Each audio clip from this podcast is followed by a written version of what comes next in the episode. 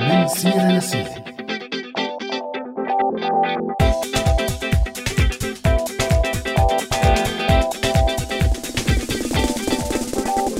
يسعد مساكم مستمعينا مستمعي راديو سوريالي بحلقة جديدة من برنامج من سيرة لسيرة.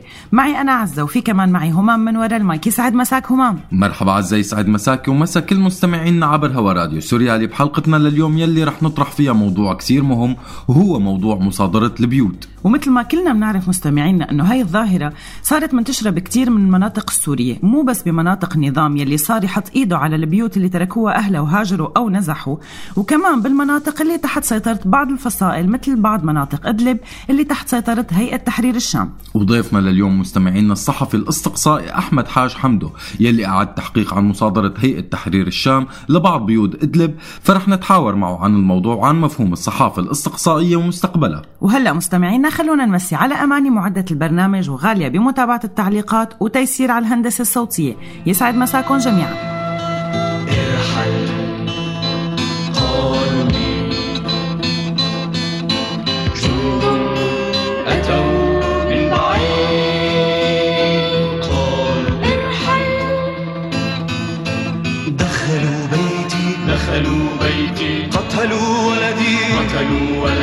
اغتصبوا امرأتي. غصبوا امرأتي. قالوا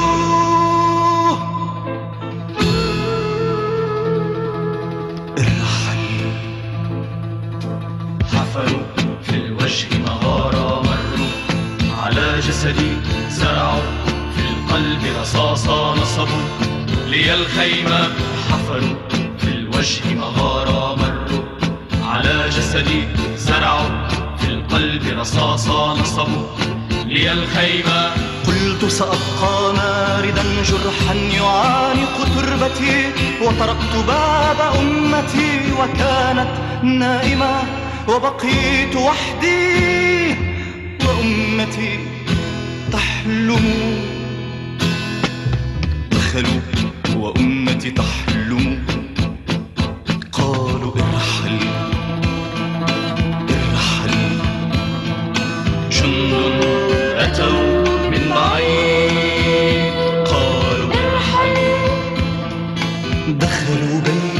دخلوا بيتي. قتلوا ولدي. قتلوا ولدي اغتصبوا امرأتي. اغتصبوا امرأتي. قالوا.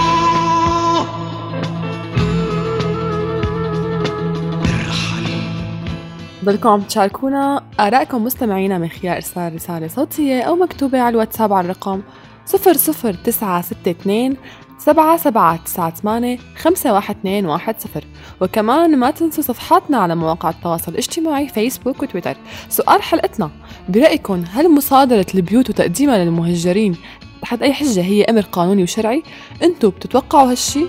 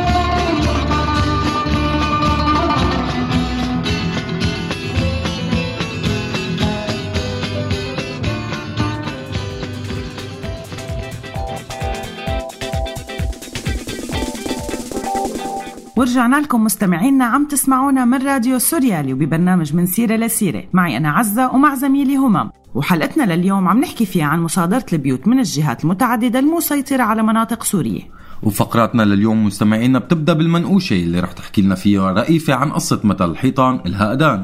أما أماني ببنات الشمس رح تحكي لنا عن المؤتمر النسائي العام لدعم وتمكين المرأة بريف حلب. وبفقرة سوريين لبعض رح يحكي لنا بسام اليوم عن مركز إشراق لمعالجة الإدمان والأمراض النفسية. وبفقرة شو قولك رح نتحاور مع ضيفنا الصحفي أحمد حاج حمدو عن مصادرة البيوت ببعض مناطق إدلب من قبل هيئة تحرير الشام وعن الصحافة الاستقصائية ومفهومها ومستقبلها. وهلأ رح نروح لأول فقراتنا لليوم ونسمع قصة المثل يلي ضل سنين وسنين على لسان السوريين وهو إنه الحيطان إلها أذان وليش كنت أكره المثل؟ كلنا كلنا هما بنكرهه على فكرة مع إنه تربينا عليها. نحن بالحقيقة عزة ما بنكره المثل بس بنكره الحالة اللي كنا نسمع فيها هالمثل من إنه لازم نسكت وما نعبر عن حالنا ولا عن رأينا وإنه يلي رح نحكيه رح تسمعوا الحيطان ويجينا البلا. خلص بلا هالبلا هلا. شو رأيك نروح ونسمع شو قصة المثل الحقيقية من أنا رئيفة موافق يلا نسمع بسرعة.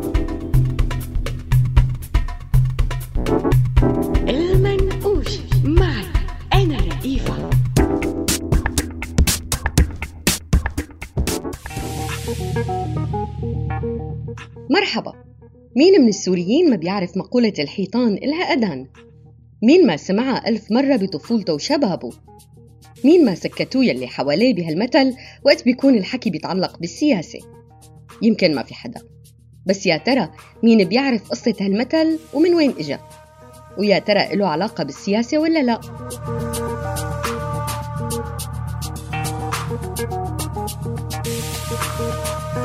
رغم إنه هالمثل منتشر كتير بين السوريين والعرب بشكل عام بحكم الظروف السياسية يلي عاشوها على مدى سنين طويلة. بس بالحقيقة أصل هالمثل مو عربي.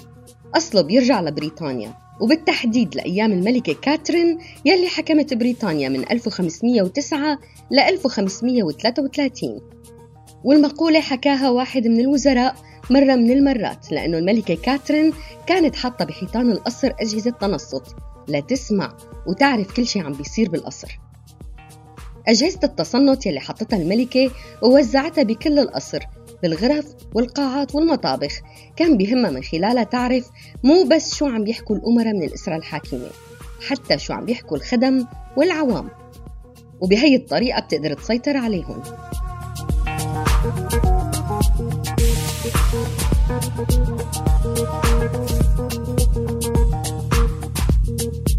هالشي خلى الوزير أنيد بلايتون يقول إنه الحيطان إلها أذان للإشارة لأجهزة التصنت الموجودة بحيطان القصر. ومن بعدها مشيت هالمقولة مثل على لسان البريطانيين ليعبروا عن الحالة يلي عايشينها. وانتقل بعدها هالمثل للدول العربية ليعبر عن حالة وجود الجواسيس بكل مكان يلي ممكن ينقلوا أي كلام بينحكى بالسياسة أو عن الحاكم لأجهزة المخابرات يلي بتوجه لهم أقصى العقوبات. ومثل ما مشي هالمثل لسنين طويلة بنتمنى يجي اليوم يلي نبطل فيه نحسب حساب للأذان يلي بالحيطان ونصير نحكي يلي بدنا إياه بكل حرية. سلام.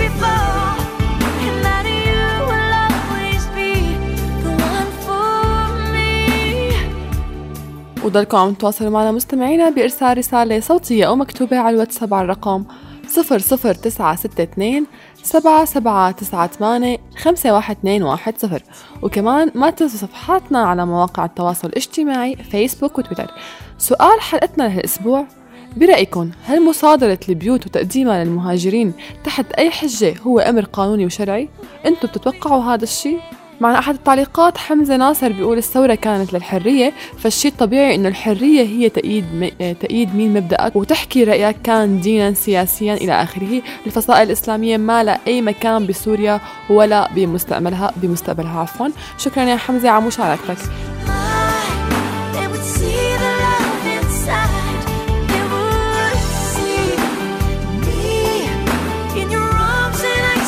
See.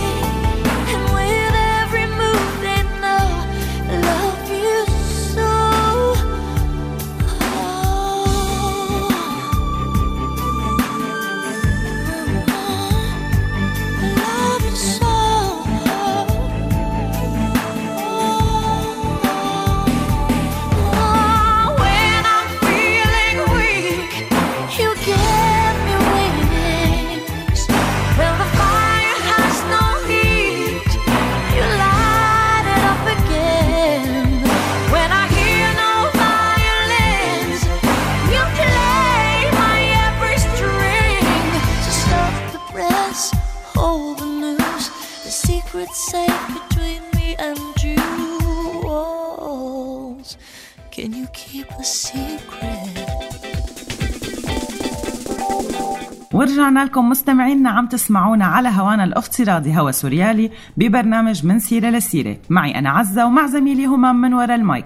بحلقتنا لليوم عم نحكي عن مصادرة بيوت المهجرين والنازحين بمختلف المناطق السورية. وكلنا بنعرف عزة إنه النظام السوري هو أول مين صادر البيوت وحط إيده عليها ببعض المناطق وقدمها لعناصره وعناصر القوات الداعمة له من إيرانيين وغيرهم. وللأسف طالما ما في جهات رسمية أو دولية تحاسبه فهي البيوت من شبه المستحيل إنها ترجع لأصحابها حتى لو ظهروا بعدين وطالبوا فيها. وأثار القانون رقم 10 يلي صدر مؤخرا ويلي بيتعلق بحسب مقولة النظام بآلية تنظيم المناطق المهدمة مخاوف السوريين وخاصة اللاجئين والمهجرين يلي بيقد... يلي ما بيقدروا يرجعوا لها. وشافوا بعض المحللين إنه هالقانون هو عبارة عن شرعنة مصادرة بيوت وأملاك السوريين. بكل الأحوال همام هذا الموضوع رح نجيبه بعدين بحلقة من حلقاتنا لأنه بيستاهل ينحكى فيه. ورح نحكي عنه بشكل مفصل لأنه في تفاصيل كتير تانية بتتعلق بالتغيير الديموغرافي بالبلد. وبكل الحالات يلي عم نحكي عنها عزة ومين ما كانت الجهات المصادرة فنحن بنقول إنه لازم المواطن يكون عرفان بكل شيء له وكل شيء عليه. قصدك يعني إنه المعرفة بالقانون ممكن تحمي الإنسان؟ هيك قصدك؟ غالبا إيه. وبتعرفوا على البدائل وطريقة استئناف الأحكام والاستفادة من ثغراتها بهيك حالات. يعني بصراحة هما ما بعرف قديش هذا الكلام دقيق دقيق. لأنه لو كانت قوات النظام مثلا أو قوات تابعة لأي فصيل معارض مسلح واقفين على باب بيتي ورافعين السلاح وعم يهددوني مشان أطلع من بيتي وياخذوه مني يعني شو بتنفع بهي اللحظة؟ معرفتي بالقانون أو بأي شيء تاني. رح أحمل حالي وأطلع. بتنفع بتنفع. بتنفع إنك أنت بعد ما تزول هالغمامة ويصير بلدنا بلد الحرية والقانون تحكمه مؤسسات قضائية نزيهة بتقدري تطالبي ببيتك وبتعرفي حقوقك وواجباتك يلي بتتعلق فيه. وهيك بتقدري تسترجعي. فيها وجهة نظر مع أني مو كتير مقتنعها بس يمكن في غيري مقتنع مشان هيك اهتمت بعض المؤسسات والمنظمات السورية بتوعية السوريين لحقوقهم وخاصة النساء. مثل المؤتمر النسائي العام للدعم وتمكين المرأة بريف حلب يلي رعته لجنة إعادة الاستقرار ويلي رح تحكي لنا عنه أماني بفقرتنا الجاية بنات الشمس. خلونا مستمعينا نروح مع بعض ونسمع بنات الشمس. بنات الشمس معي أنا أماني.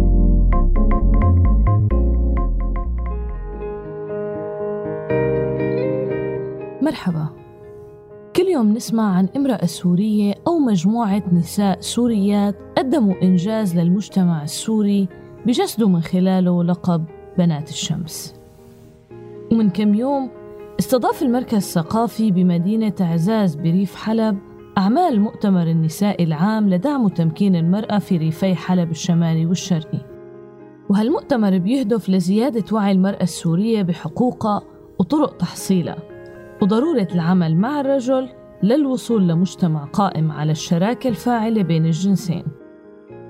الجهة الراعية للمؤتمر هي لجنة إعادة الاستقرار بريف حلب الشمالي. والمؤتمر حشد أكبر عدد من نساء المنطقة الفاعلات واللي عندهم رغبة حقيقية بتحسين وضع المرأة بالمنطقة. هدول النساء أكدوا من خلال حضورهم على إنهم دور فاعل وعلى إنهم بيقدروا يمثلوا نفسهم ويشاركوا ضمن كيان جامع للنساء. المؤتمر تناول أهم التحديات والمشاكل اللي بتعاني منها المرأة السورية وطرق تجاوز العقبات اللي بتوقف بوجه تمكين النساء بسوريا وتحقيق أفضل مشاركة إلهم بالمجتمع ومنحهم دور سياسي.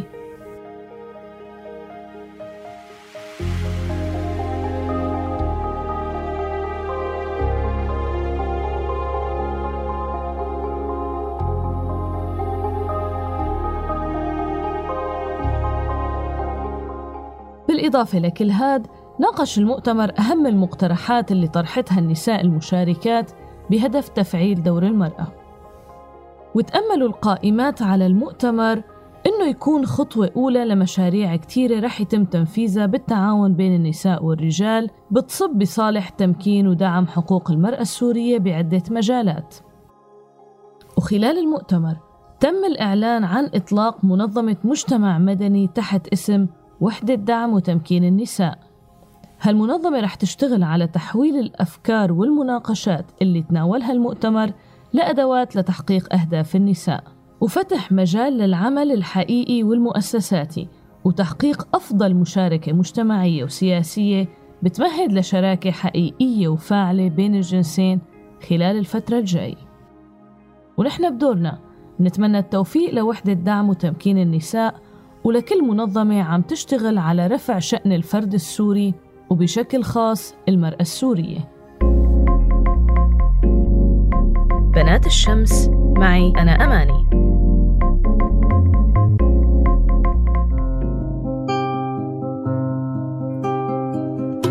شعرك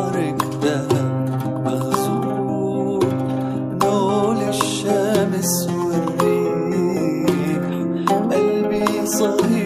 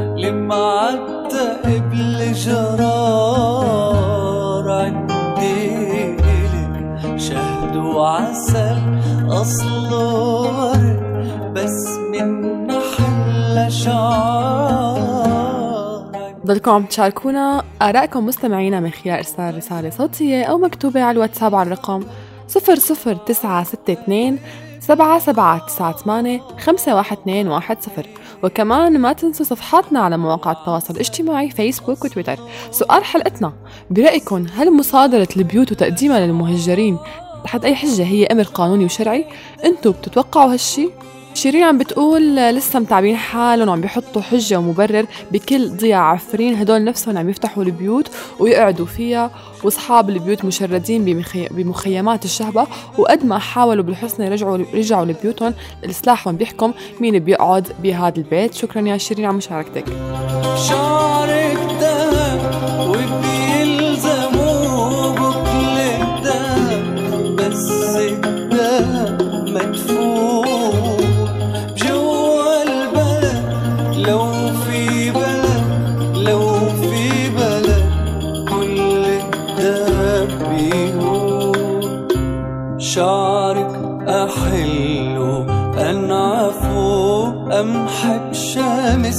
الجروب وبسمي بوجهك. هالحلو نجم بسما المسجون شعرك أحلو أنعفو أمحى بشمس الجرون وبسمي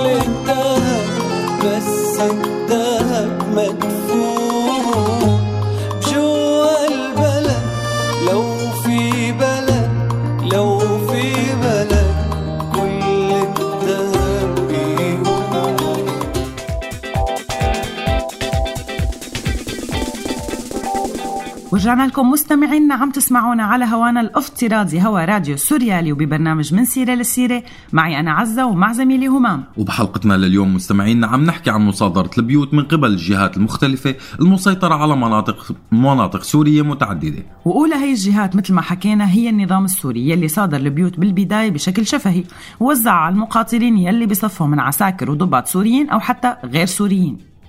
وهي المصادرة شرعنها النظام السوري بالقرار يلي أصدره مؤخرا وهو القانون رقم 10 ومن جهة تانية اتبعت نفس الأسلوب بعض الفصائل المعارضة وبشكل خاص هيئة تحرير الشام. وصادرت هيئة تحرير الشام حوالي 46 بيت بأمر شرعي ووزعت هي البيوت على عناصر وقا... على عنا عفوا على عناصرها وقاداتها بشكل خاص المهاجرين منهم. وهي البيوت أغلبها لمهجرين ونازحين وبعضها لناس كانوا لسه ساكنين فيها بس إجاهم أمر إخلاء من قبل الهيئة بسبب اتهام أحد أفراد العائلة. بالتشبيح أو الردة والقصص كثيرة عن تشريد الناس من بيوتها بهالحجج هي. ومثل ما قلت همام هي حجج بس الهيئة اتبعتها لتدبر سكن للمهاجرين اللي جاي من بلدان تانية ليقاتلوا معها ومثل هون كان تنظيم داعش يلي صادر بيوت المدنيين بمناطق سيطرته وخاصة يلي ماتوا بالمعارك حتى لو كانت هي المعارك ضد النظام. وكمان صادر تنظيم داعش بيوت المهجرين والنازحين والناشطين يعني باختصار داعش ما حدا سلم منه. وكمان بتهمة الردة وأنشأ التنظيم الشيعي اللي سماه ديوان العقارات لتنظيم كمية المصادرات الكبيرة.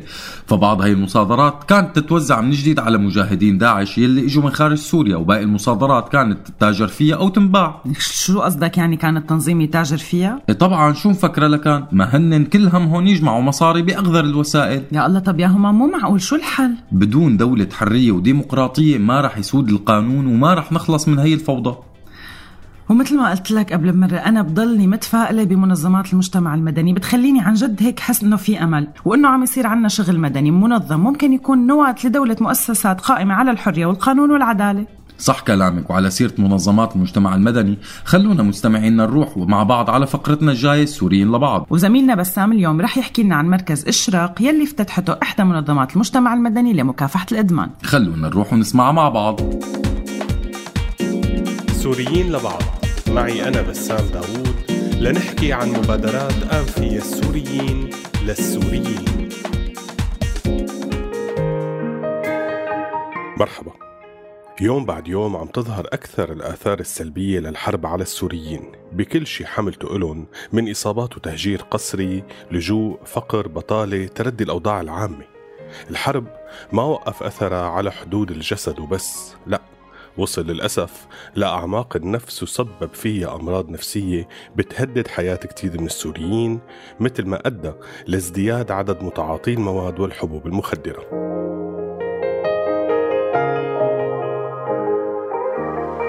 هذا الواقع دفع منظمة كلنا سوا بمدينة إدلب وريفا وبجهود تطوعية لافتتاح مركز إشراق بمدينة كفرنبل بهدف معالجة الإدمان والأمراض النفسية والعقلية ومساعدة المرضى على تجاوز محنتهم وآلامهم.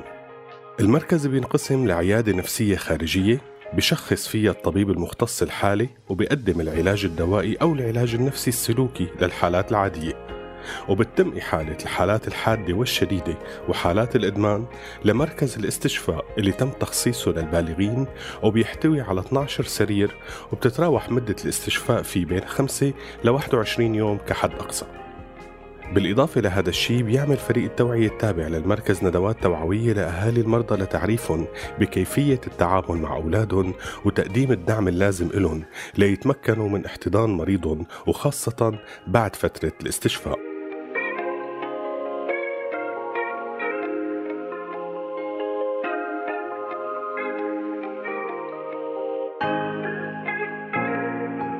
كادر المركز بيتكون من أطباء نفسيين ومرشدين وممرضين ومدربين على كيفية التعامل مع الحالات اللي بيتم علاجها بالمركز واللي بتتراوح بين حالات بسيطة لحالات حادة مثل الاكتئاب الحاد، الانفصام، الحالات الذهنية الحادة بالإضافة لعلاج الإدمان من المواد المخدرة والكحول.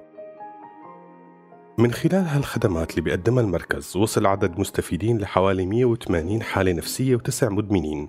تم علاجهم وفق خطط علاجية دوائية ورجعوا لحياتهم الطبيعية. وهيك من خلال تصدي مركز إشراق لحاجة السوريين وقيام القائمين عليهم بواجبهم الإنساني تجاه أهلهم السوريين بنقدر نقول إنه نموذج حقيقي للسوريين لبعض. سلام. سوريين لبعض. معي أنا بسام داوود؟ لنحكي عن مبادرات أنفية السوريين للسوريين.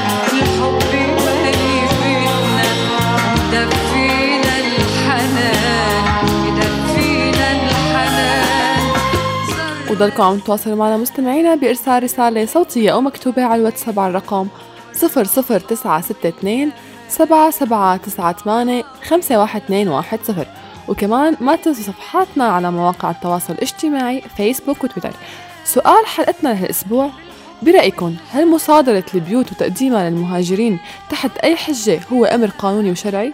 أنتوا بتتوقعوا هذا الشيء؟ ولا عم بتقول طبعا لا ما بحق لهم ياخذوا بيت حدا. شو فرق عن شب... عن الشبيحة مثلا؟ يلي دخلوا البيوت وقشوا كل شيء فيها. نديم عم بيقول رأيي بهالموضوع باختصار أي عمل بغياب قانون.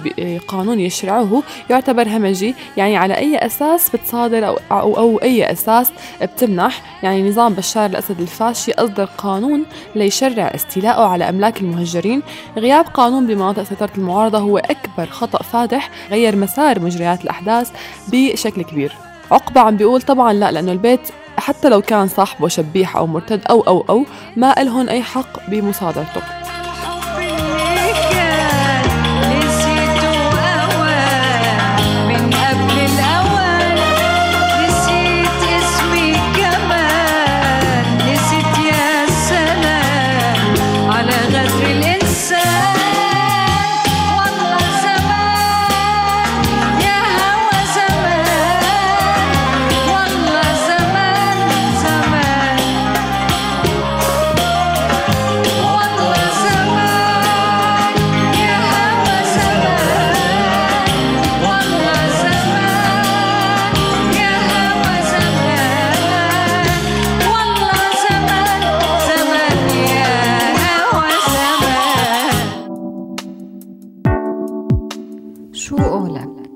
مصادرة البيوت ظاهرة بلشها النظام من خلال استملاك بيوت المهجرين والنازحين وإعادة توزيعها لعساكره ومناصريه هذا الاستملاك أخذ صيغة شرعية وقانونية من خلال استصدار القانون رقم 10 ولما اجى داعش كمان اتبع نفس الأسلوب ليقاوي مجاهدينه يلي إجوا من مختلف بقاع الأرض وصادر البيوت بتهمة الرده وكمان اتبع أسلوب مصادرة البيوت هيئة تحرير الشام بتهمة الردة أو التشبيح وعادة وإعادة توزيعها على مناصريها. عن هذا الموضوع رح نتحاور أكثر مع ضيفنا الصحفي أحمد حاج حمدو يلي أعد تحقيق صحفي بعنوان أمر إخلاء وبيتناول مصادرة هيئة تحرير الشام لبيو للبيوت بإدلب. وأحمد حاج حمدو هو صحفي استقصائي سوري خريج كلية الإعلام بجامعة دمشق حائز على جامعة أفضل تحقيق استقصائي لعام 2014 ضمن مسابقة شبكة أريج بيشتغل لصالح عدد من وسائل الإعلام العربية والعالمية.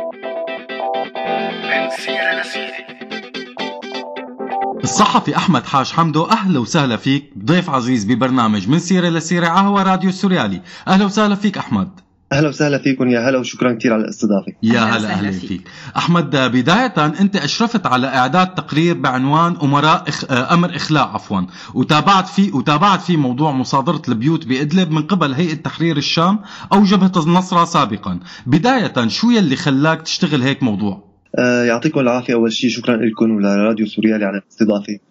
آه، في الحقيقة أول شيء آه، نحن كصحافة استقصائية هدفها هو رقم واحد مناصرة المظلومين كشف الفساد. آه، كشف سوء استخدام السلطة الفساد المالي الجريمة المنظمة العابرة للحدود. فنحن بنحل حيث يحل الأمور اللي فيها انتهاكات جسيمة. وغالبا لما تكون هي الانتهاكات تم إخفائها سواء عن قصد أو عن غير قصد. يعني في بعض الانتهاكات بيتم إخفائها عن قصد لأنه بيكون متسبب ما بده ينكشف أو ينفضح هذا الشيء. بعض الانتهاكات بيتم إخفائها عن غير قصد نتيجة سوء استخدام السلطة. في كلا الحالتين هون بيجي دور الصحافة الاستقصائية اللي هي هدفها تبحث عن هي الانتهاكات اللي هي مخفية وغير واضحة للعيان وتكشفها وتحللها بطريقة علمية. يعني الصحافة الاستقصائية هي قول الحقيقة كاملة بشكل علمي. نحن بنعرف أنه ما في حدا بيملك الحقيقة بشكل كامل ولكن نحن بنحاول أنه كصحافة استقصائية نسلط الضوء ونكشف على آه، الأمور اللي فيها انتهاكات جسيمة مشان الهدف بالأخير يكون مساعدة الناس مناصرة المظلومين. هذا هو دور الصحافة الاستقصائية. هذا الموضوع آه، كان أحد المواضيع اللي هي آه، وقعت بين إيدينا أو نحن كانت متاحة أمامنا حتى نشتغل عليها. هي كانت قضية غير واضحة للعيان في آه، متسبب وفي متضرر وفي انتهاك كبير اللي هو مصادرة منزل دون علم أهله أو على الأقل دون أخذ إذنهم. ولذلك الأمر آه، بدأنا نحن آه، أنا كنت دوري المشرف للتحقيق وبدأنا مع صحفية موجودة بمحافظة إدلب بالعمل عليه وهو ك يعني كحال يعني كحاله حاله من حال أي قضية أو انتهاك آخر نحن بنكشفه وبنشتغل عليه. تمام. طيب بحسب التحقيق قديش عدد البيوت اللي تمت مصادرتها من الناس وبأي مناطق بالضبط بإدلب؟ تماما. آه، هلا أول شيء التحقيق امتد على فترة امتدت حوالي سبع أو ثمان شهور. آه، خلال هاي الفترة آه، تم توثيق 47 منزل. آه، 47 منزل تم مصادرتها جميعا. آه، رجع منها حوالي 8 منازل فقط ورجعوا منها بطرق يعني آه، مش مباشرة وليست عن طرق يعني عبر التقاضي أو المحاكم وإنما رجعت عبر ناس بتعرف ناس حكت مع آه، حتى وصلت حدا بالقضاء الشرعي لحتى قدر يرجعها ال 47 منزل آه، توزعت في بعض منها آه، بمحافظة إدلب ب- كمدينة يعني في بمدينة إدلب في بعض منها بريف إدلب بكفرنبل بأريحة بسراقب بريف إدلب الشمالي وفي بعض منها في بالقرى اللي محيطة بإدلب. يعني فينا نقول إنه هي 47 منزل آه، هي موزعة على مدينة إدلب وعلى ريفها ممتاز. طيب آه، أحمد شو الحجة الرسمية يلي عم تتحجج فيها هي الهيئة لتصادر البيوت؟ هلا بشكل عام آه، من خلال معظم ال- نحن بالخ- من من خلال الجدول اللي عملناه جدول توثيقي لل 47 منزل يلي نحن قدرنا نوثقهم ونتمكن من التاكد انه هدول المنازل مصادره كان في آه، معظم المنازل هي تابعة يعني فينا نقول نحن 39 منزل آه، كانت الحجة فيها شبيح للنظام وثمان منازل كانت الحجة فيها إنه مرتد عن دينه وكافر. طيب الهيئة هلا هي عم تصادر البيوت اللي تركوها أصحابها بس هل ممكن تصادر بيوت أصحابه موجودين فيه؟ تم مصادرة منازل آه، أصحابها تركوها وسافروا إلى مناطق تانية وتم مصادرة منازل أصحابها فيها. ونحن لمسنا من خلال عملية تحقيق أنه في آه، كان تركيز أنه في حال عائلة تم آه، اتهام أحد من اقاربه أنه شبيح أو كافر أو إلى آخره وكان عنده منزلين فحتما أحد المنازل رح يتصادر. وبعض الأحيان المنزل الوحيد اللي بتقنه العائلة بيتم مصادرته. مثل ما نحن شفنا بالتحقيق بأحد الحالات تم طرد امرأة واولادها الخمسه لأنه جوزها هو شبيح. هو يعني آه، عسكري مع النظام ولكن هذا الشيء ما كان بيبرر يعني آه، ال- الانتهاك هذا ما بيبرر إنه أنت تخرج حدا من بيته لمجرد إنه عنده حدا أقارب. يعني نحن ببعض الحالات شفنا إنه في عالم كانت مجرد موظفين. تم آه، مصادرة المنازل طيب أحمد آه، هي المصادرة بتكون بأمر محكمة يعني ولا ولا بتصدر عن شخص محدد ولا كيف بتتم آلية المصادرة؟ نعم المصادرة بتتم بأمر من المحكمة ولكن المشكلة مش مش المشكلة في حال كانت المصادرة بأمر من المحكمة أو خارج المحكمة المشكلة بالمحكمة ذاتها المحكمة ذاتها هي المحكمة الشرعية اللي هي تابعة لهيئة تحرير الشام وقبلها جيش الفتح. لأنه نحن بدنا نرصد بدنا نضوي على نقطة كثير مهمة أنه عملية المصادرة هي مش جديدة. هي من لما كانت موجودة المحكمة الشرعية بجيش الفتح من بعد ما دخلت على إدلب بعام 2015 على ما أذكر بشتاء عام 2015 مم. فتشكلت بوقتها محكمة شرعية تابعة لجيش الفتح وبدأت عمليات المصادرة آه، من لما تدخلوا من من خلال هذيك يعني بهذيك الحقبة. فالمحاكم اللي كانت لجيش الفتح سابقا أو حتى اللي شكلتها هيئه تحرير الشام لاحقا في كلا الحالتين كانت هي المحاكم فيها مشكلة. المشكلة الرئيسية إنه ما في سن لقانون آه، رسمي ومعتمد يتم الركون إليه. رقم واحد. رقم اثنين القضاة ما كانوا متمكنين وما عندهم هي المعرفة القضائية اللي تخليهم هن ينبتوا بهي القضايا. يعني كانوا يعملوا لهم دوله قضاء شرعي لعدة عده أسابيع من ثم إنه يأهلوهم لحتى إنه هن يروحوا يقاضوا. فالمشكلة هو أوكي صادر عن المحكمة ولكن المشكلة مش اذا كان هو داخل المحكمة أو خارج المحكمة، المشكلة بالمحكمة نفسها، إنه هي المحكمة نفسها مش قانونية، وهن آه، بإنشاء محاكم تفتقر للخبرة القانونية بيكونوا متهمين بحسب ما ورد بالتحقيق بيكونوا متهمين بجريمة غصب السلطة القضائية. تمام. طب أحمد بنرجع شوي للقصص اللي تناولتوها بالتحقيق. أنتم حكيتوا كتير قصص. فيك تحكي لنا أكثر قصة من هالقصص؟ لامستك أنت شخصيا؟ آه هلأ شخصيا يعني في كتير قصص نحن سردناهم بالتحقيق بس خليني أنا آه، أضوي على القصة اللي نحن بدينا فيها التحقيق. القصة هي سيدة اسمها مريم طبعا هي مش اسمها الحقيقي وإنما اسم مستعار. مشكلتها كانت من آه، فترة سيطره جيش الفتح بعام 2015 آه، آه، تم آه، السيطرة على المنزل اللي هي ساكنة فيه بحجة إنه جوزها كان شبيح آه، زوجها يعني. ف بعد فترة هي حاولت تسترد المنزل وزوجها هرب فحاولت بعدة طرق تسترد المنزل. بعد عدة محاولات قدرت تجيب ورقة تثبت إنه المنزل نصفه إلها. يعني نصف المنزل إلها ونصف المنزل آه، لزوجها بورقة بيع وشراء يعني نظامية. بعد ما هن شافوا إنه هي بتملك نصف المنزل فقالوا لها إنه ممكن نحن نعطيك المنزل بشرط إنك أنت تطلقي جوزك بقلب المحكمة الشرعية. هي طلقت جوزها. وبعد ما طلقت زوجها آه، القاضي اللي موجود بالمحكمة بمحكمة جيش الفتح آه، أمر بأرسل آه، مثل استدعاء أو برقية للعائلة اللي قاطنة بالمنزل إنه اخرجوا وغادروا المنزل ورجعوا لها. ولكن العائلة اللي كانت مقيمة بالمنزل ما أعطت آه، قرار القاضي أي آه، وزن وما طلعت من المنزل وخسرت المرأة إنه هي طلقت زوجها وكمان خسرت البيت. الله يعين العالم عن جد الواحد ما بيعرف شو بده يحكي. يعني للأسف. أحمد طيب أنتوا اشتغلتوا على موضوع حساس وكشفتوا واقع كان مخبى أه شو أبرز الصعوبات اللي واجهتكم بإعداد هالتحقيق؟ هلا غالبا بصراحة هذا التحقيق بالذات كان كله على كله يعني غالبا كان ك- كل العمل عليه عبارة عن صعوبة، رقم واحد هو عملية المخاطرة اللي نحن دخلنا فيها، طبعا نحن عم نشتغل على الأرض. من خلال صحفية لدينا موجودة بمحافظة أدلب ونشر التحقيق باسم مستعار طبعا نتحفظ على ذكر اسمها الحقيقي. كان أي خطوة أو أي شيء آه، أي خطوة تخطية بعملية توثيق هي عبارة عن مخاطرة كبيرة لأنه في حال تم كشفها كانت مشكلة كثير كبيرة. ونحن عندنا معايير كثير صارمة فيما يخص السلامه المهنيه والسلامه الجسدية للصحفي اللي بيشتغل معنا. هي رقم واحد. رقم اثنين آه، نحن في آه، الموضوع بحد ذاته كان هو صعب على الإثبات. نحن كصحافة استقصائية ما بنقدر نستند لقصص أو نركن لمقابلات الناس وننتهي. نحن ما بنقدر نقول إنه المنزل الفلاني صودر لحتى نجيب الورقة اللي تثبت إنه هو صودر إذا أنتم قرأتوا التحقيق بتلاحظوا إنه في القصة كان آه، مرفق معها الوثيقة اللي تثبت إنه تمت المصادرة بالفعل. يعني نحن بنشتغل بالتوثيق المهني الحقيقي اللي هو مبني على الوثائق بحيث لا يمكن دحضه وهو لا غبار عليه اطلاقا. لذلك الأمر عملية التوثيق هي لحتى أنت تحصل على الوثائق وتجيب قصص موثقة ونظامية 100% وهي القصص يعني لا غبار عليها وما في أي مجال للتشكيك فيها وهي معايير منهجية توثيق التحقيقات الاستقصائية هذا أمر متعب. فما بالك لما بيكون هذا الأمر هو ببيئه شرسة أو بيئة معادية خلينا نقول وممكن آه، يكون فيها خطر على الصحفي وحتى الناس بحد ذاتهم ممكن يكون في خطر على المصادر اللي نحن قابلناها. وهذا الأمر كان بشكل تحدي كتير كبير وبشكل علينا حتى نحن نكون كتير دقيقين بكل آه، حرف عم نكتبه بكل معطى عم نحطه بقلب التحقيق. طيب أحمد شو كان رأي الحقوقيين المختصين اللي استشرتوهم من خلال التحقيق؟ شو كان رأيهم بمصادرة بيوت المدنيين من قبل هيئة تحرير الشام؟ بالضبط هلا نحن استشرنا حقوقيين ومنها المنظمة اللي هي كانت شريكة معنا بالتحقيق منظمه سوريه من أجل الحقيقة والعدالة. أول شغلة هو مش رأي وإنما هو قانون صارم، يعني إحنا عندنا مثلا القاعدة رقم 50 من القانون الدولي الانساني العرفي بتقول إنه يحظر تدمير ممتلكات الخصم أو الاستيلاء عليها إلا في الحالات التي تستلزمها الضرورة العسكرية القهرية. هي المادة القانونية طبعا تنطبق على النزاعات غير دولية كالنزاع السوري وعلى أفراد وتنطبق كمان على أفراد وعلى جماعات آه، غير تابعة للدولة مثل هيئة تحرير الشام أو جيش الفتح، طبعا هذا الشيء آه، من ال يعني أحد الردود القانونية اللي هي مش رأي آه، بقدر ما هي مستندة إلى قاعدة قانونية آه، واضحة وصارمة تحظر هذا الشيء، إضافة لهيك آسف. آه، إضافة لهيك نحن عم نواجه بهذا الأمر إنه في استيلاء على منزل.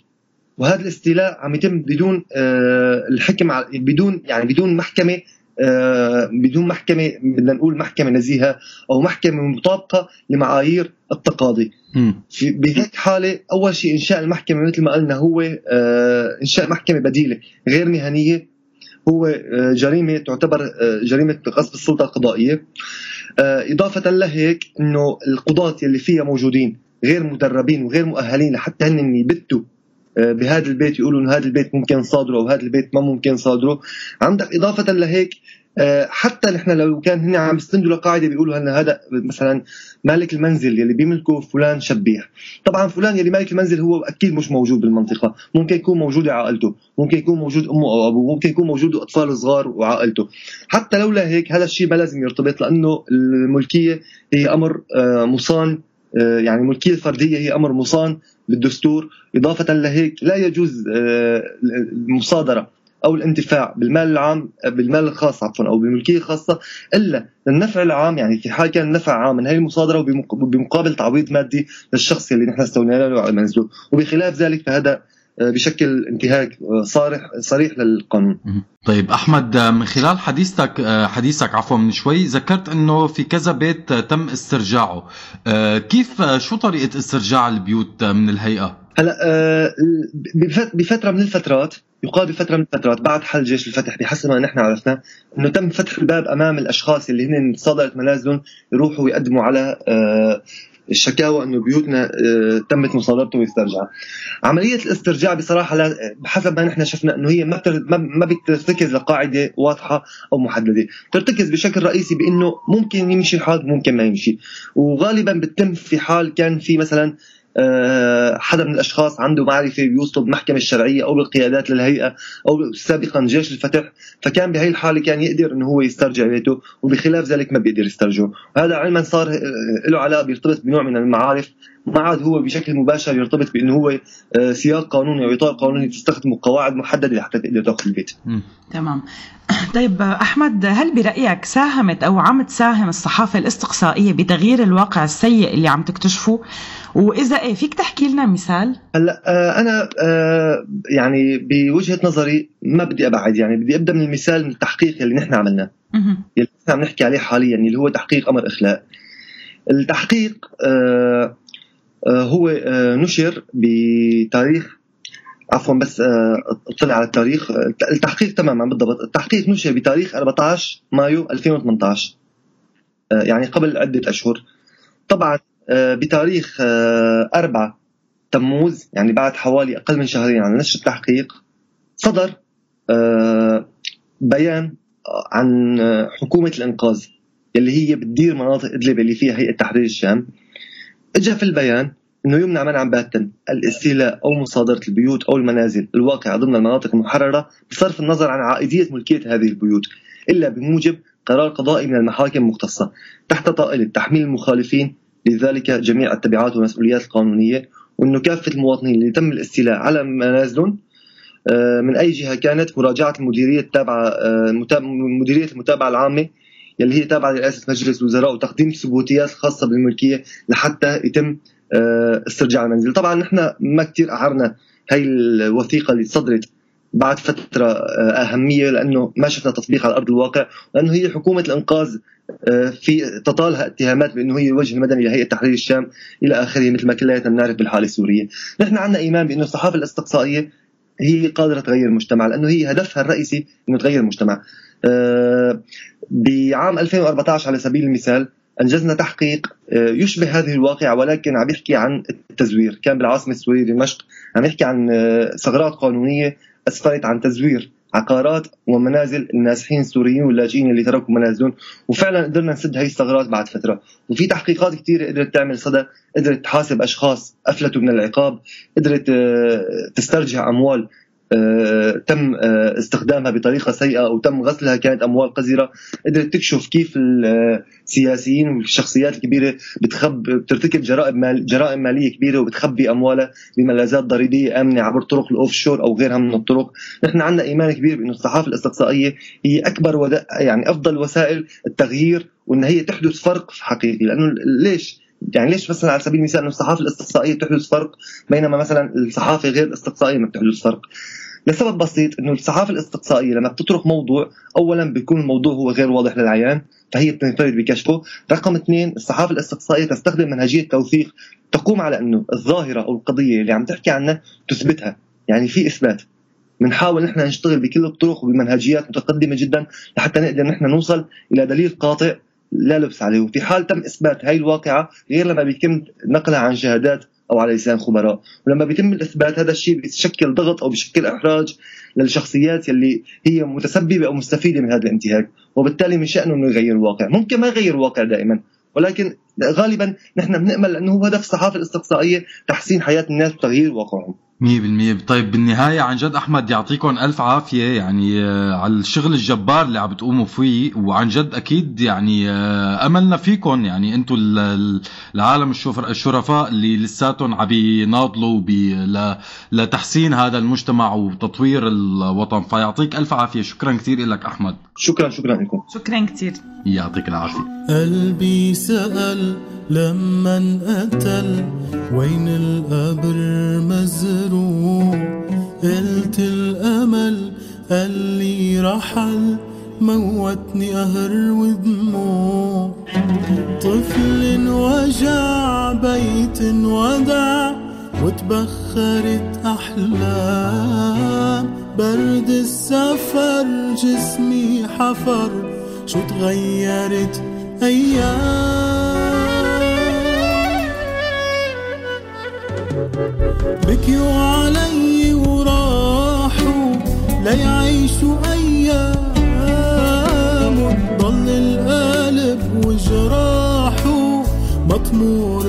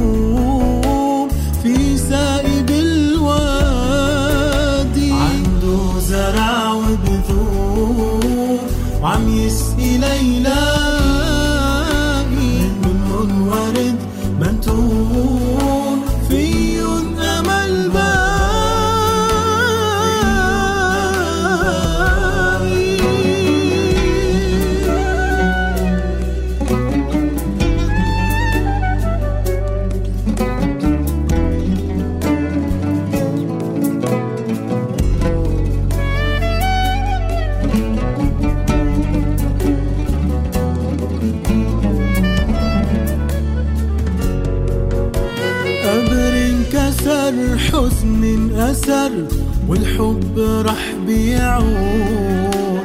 ساقي الشجر بقلبي سطر بسمة فرج موعود. قبر انكسر حزن أسر والحب رح بيعود. ساقي الشجر قلبي سطر بسمة فرج موعود.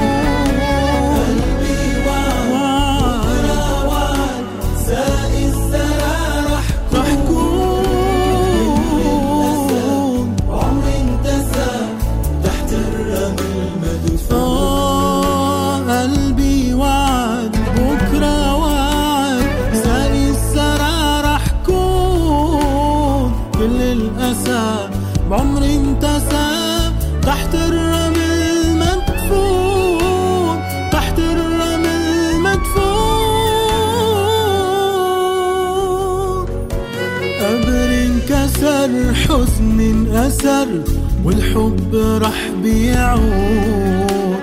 ساقي الشجر بقلبي سطر بسمة فرج موعود. قبري انكسر حزني انأسر والحب رح بيعود. شوفي ما في.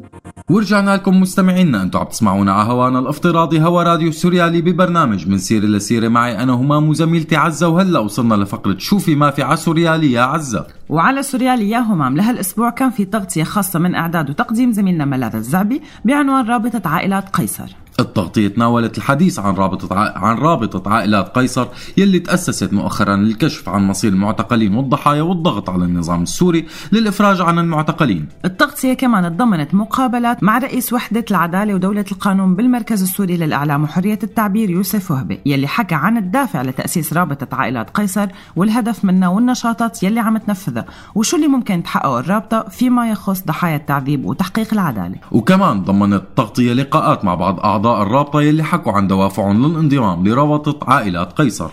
إذا حابين مستمعينا تسمعوا هالتغطية وغيرها من تغطياتنا وبرامجنا روحوا فورا على أرشيفنا على ال SoundCloud أو أرشيفنا على سوريالي dot net. وهلأ طالعين فاصل صغير وراجعين من بعده. سيرة ورا الباب.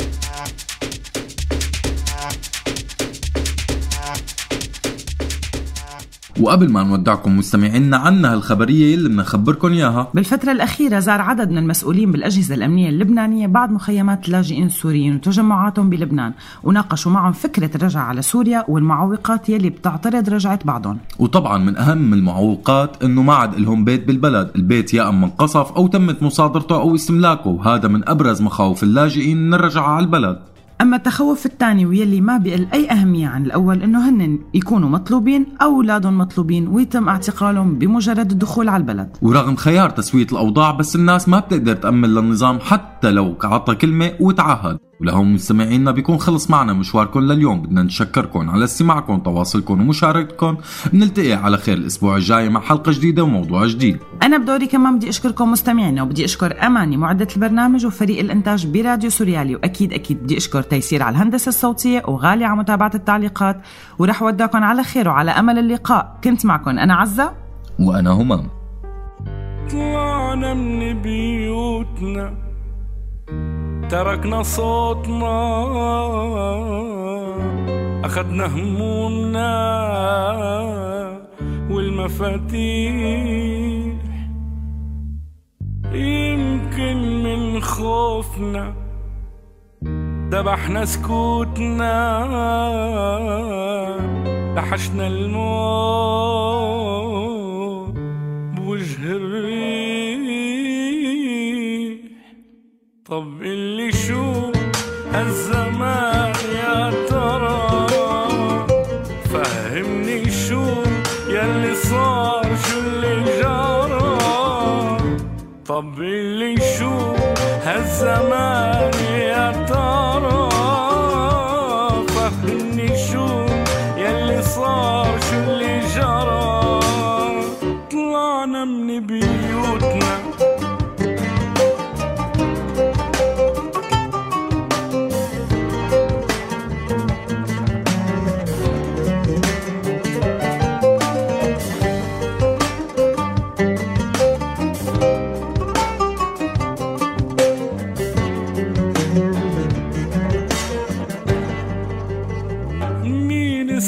استقبلنا ضاع مستقبلنا وراحت البلد بين الرجلين.